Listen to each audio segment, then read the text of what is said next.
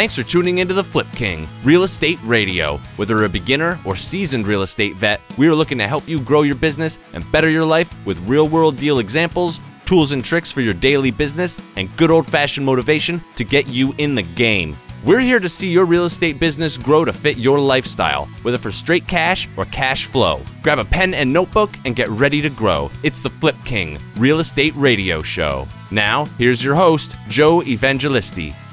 Uh, listen, I want to welcome uh, Mark Ferguson to, to the podcast. Uh, Mark is a uh, an avid real estate investor and a real estate flipper. He's also a, a realtor who runs a, a, brokerage that concentrates in uh, REO work, amongst other things. Mark has an awesome blog called Invest Four More. Invest the number four spelled out for F O U R more.com. And uh, Mark's just a great guy to get a lot of great knowledge from. So uh, I want to introduce Mark to the show. Mark Ferguson, welcome. Hey, thanks a lot, Joe. I'm happy to be on the show, and I always love talking about real estate and success in general. So I'm, I'm happy to be here. Awesome, awesome, Mark. Well, you know what? Let's just uh, let's just jump right into it. I mean, tell us a little bit about. I mean, the one thing that amazed me when I first met you, and and uh, those who are listening, Mark and I know each other from a mastermind group that we're a part of together. Mark gets amazing amounts of views on his blog, right? What do you what do you normally get traffic wise every month on that blog?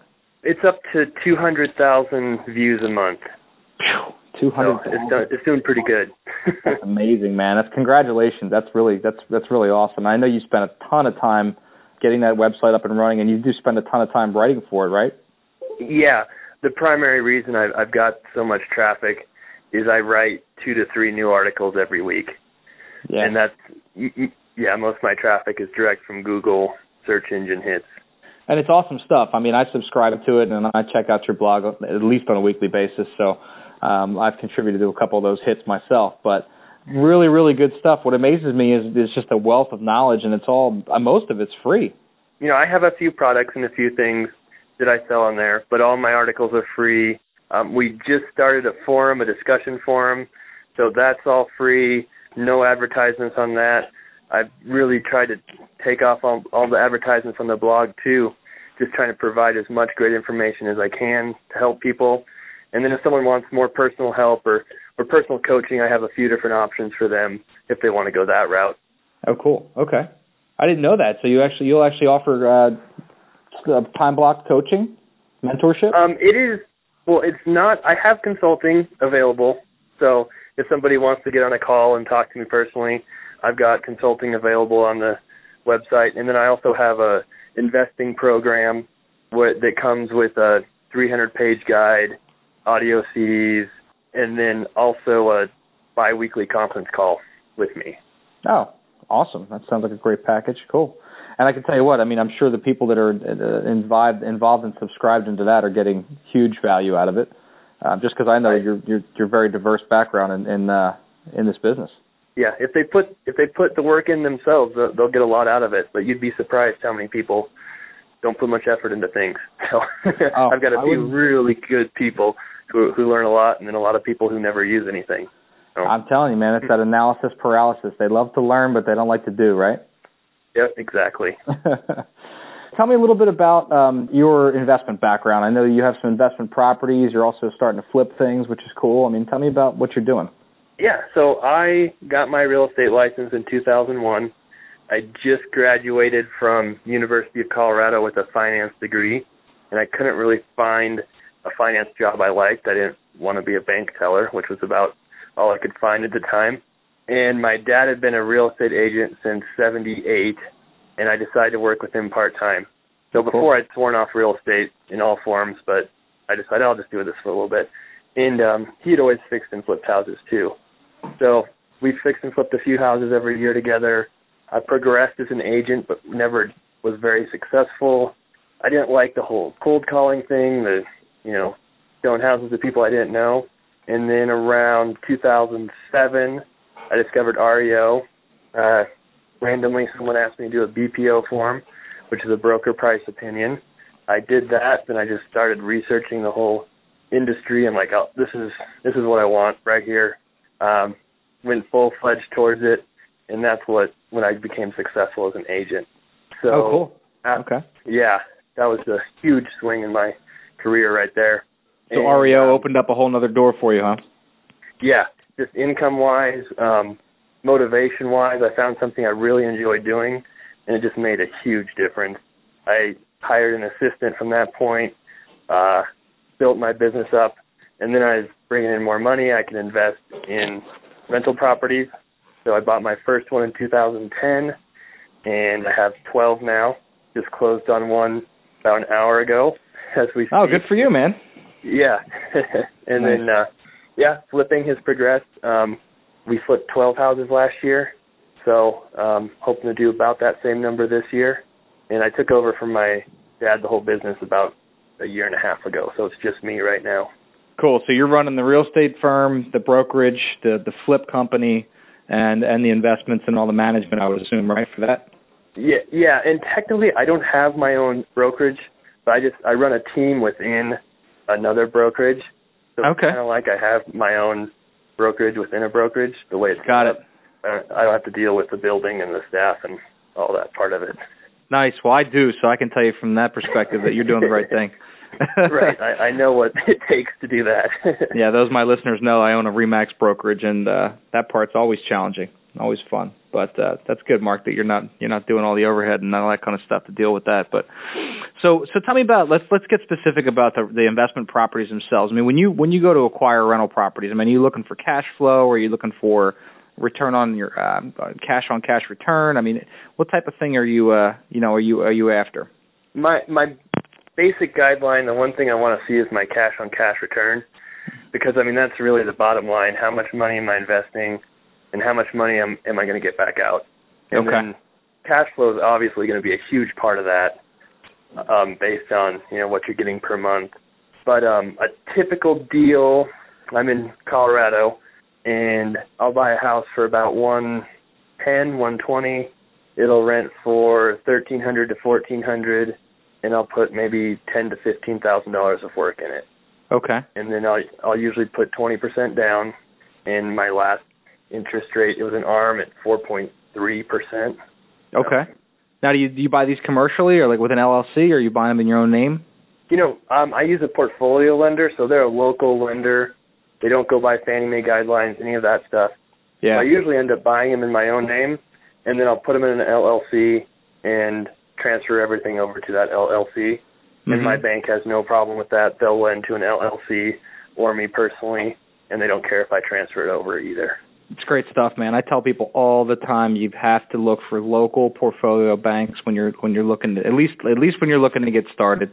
I mean, once you've grown a sizable portfolio, the big banks will start knocking on your door and want to give you the world, but at the very beginning, you have to get it's a relationship business, right? I mean, when you're dealing with these local banks, I mean, it's just it's a matter of they know you, they like you, they trust you, and for people that are listening don't understand what Mark was talking about portfolio lending basically means they're not going to sell that that note, sell that mortgage to somebody else. They're going to keep that in their and it's their own cash. So if they're loaning Mark one hundred and twenty thousand dollars, it's their own money that's on reserve in their bank, and they don't plan on selling that note to anybody else. So they're usually very particular about who they work with, but generally relationships are a big part of it. Rather than when you're dealing with big commercial operations, you're talking your your tax returns and what you look like on paper, more or less, rather than uh, just the, the person-to-person interaction. Yeah, exactly. And they they finance my fix and flips as well, and Cool. my personal house, and just yeah, they're so easy to work with compared to your traditional big bank. That yeah, I remember the first rental property I got a loan with a big bank, and they wanted two years history for every deposit I made over a thousand dollars. Yeah. Like, are you yeah. serious? I'm like, why? I'm a Yeah. realtor. I have like hundreds of these. Why? I'm sorry, that's what we need. I'm like, oh my god. So, It's unbelievable, man. And I mean, yeah, and, and I and I, I tell you what, we could do a whole podcast on this, but I mean, I literally just got a commitment letter from a bank on a refinance, a local bank, exactly the same situation. 15 minutes ago, my email, I told the guy about the deal last week, and he wants to close it next week.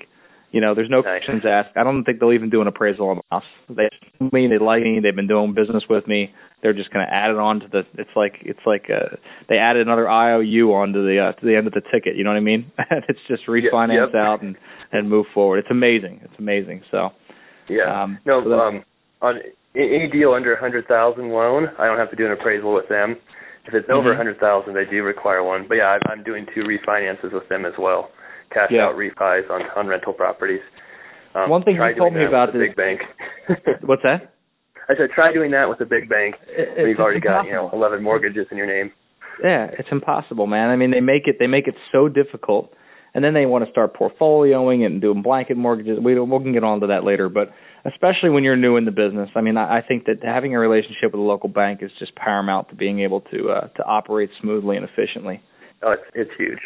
One thing you had mentioned a couple weeks ago, I don't know if it was uh, it was on it was a message somewhere along the way I, I read your taxes are are out of control low, right? What are they six seven hundred dollars a year? Yes, that's why I love um, where I'm at so much.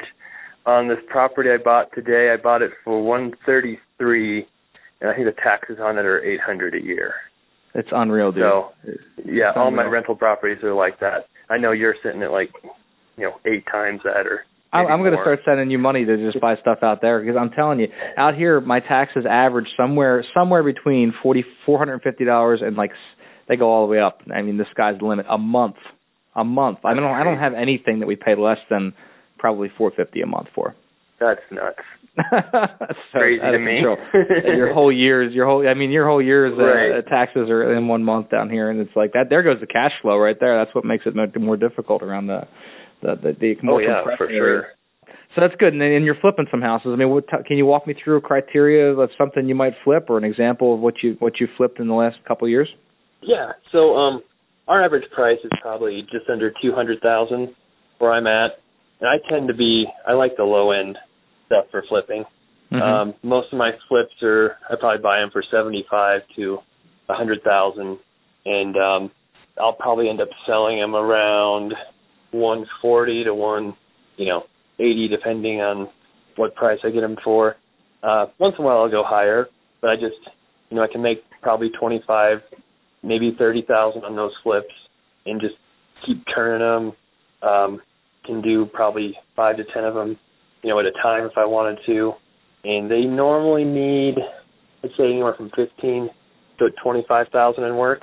okay. Um, I did have a completely different flip I'm closing on this week. It's a country property with acreage. I bought it for seventy-five thousand. Probably put seventy thousand of work into it, and we're selling it for two forty-seven. But that was that's a nice spread. yeah, it was new stucco, new well, new septic, new wiring, new plumbing, new kitchen, just complete redo. But most of them are in that you know twenty, thirty thousand dollar range, and just keep, kind of keep the volume up to keep bringing in the the checks on those. Cool. Well, walk us through walk us through the acquisition. I mean, how do how are you taking them down? I mean, is it private money or is it your own money or are you borrowing it from the bank? Same kind of thing you just talked about. Is it twenty percent down or how how are you doing yeah. So, well, the first thing a lot of people ask me, since I'm an REO broker, I'm also a HUD listing broker, is, oh man, you must have a huge advantage buying those properties. Hmm. the truth is, it's it's actually completely the opposite. Correct. because I'm I'm not allowed to buy any HUD homes at all. Doesn't matter if I'm going to live there. My family can't even buy them, and no agent in our office can buy a HUD home. So they're very restrictive. And the same thing, any R any REOs I list, I can't buy them. It's just a conflict of interest, and I'd get fired on the spot if Mhm. they found out I did that. So I'd say 90% of my deals I still find from the MLS, and it's a matter of just Really? yeah, it's just being super fast uh, when I see a good deal come up. I mean, I'm looking at MLS five times a day, and then when I make an offer, it's usually cash, no inspection, no contingencies. You know, if the if the spread's there, I know I can make my money on it, and that gives me quite a few deals. Wow. And then, yeah, um, done a few direct marketing deals, but most of them are still from the MLS. It's so funny, Yeah. man, because we're so polar opposite. I was just explaining this to yesterday to somebody that I mean, I don't do maybe five percent of my deals on the MLS. I mean, we we very rarely look at the MLS, and and like even today, we our, our inventory was a little bit low, and I'm starting to try to find ways to acquire over the next couple of weeks. You know, four or five or six deals. So I actually took to printing out REO inventory on the MLS and driving around today and looking at stuff, which is so unlike me. I very rarely do that but uh, we never use the MLS. So that's that's that's that's crazy to hear. But you know, I mean, you're a broker at heart, so I guess that's your that's your fallback, right? you know, in the past when I worked with my dad a lot more, we probably bought ninety percent from the trustee sale, the foreclosure auctions. Okay. And the competition has gotten so tough there that the prices are almost as high as they are on the MLS. It's ridiculous. Hmm. And I haven't even gone to one of those sales in probably six months. Okay. Because it's the investors there are just paying. I mean, it's crazy. You know, you have no inspection, paying cash in two hours at those deals. So yeah, yeah, MLS has been great for me. So once I buy my, like I said, I use that portfolio lender, and they will finance 75% of the purchase price. So I've got to bring quite a bit of my own money to the table on the flipping. Mm-hmm. I've got to do 25% down, and then all the repairs I fund myself. But my portfolio lender charges one point and five and a quarter percent interest rate on a one year okay. loan. That's okay. pretty hard to beat with a bank. And Absolutely. then my sister also lends me some private money that I pay her seven percent on. So that helps. Wow. Boy, I hope your sister doesn't listen to this podcast because she's getting taken advantage of. that's awesome. So that's good. So you yeah. so you have some private money and you have some some portfolio lending money. Right. Yep. And then I've also got a line of credit on one of my rental properties. It's paid off with that same lender, so I can take money in and out of there if I need to. Cool. So that keeps it flexible for you. Right.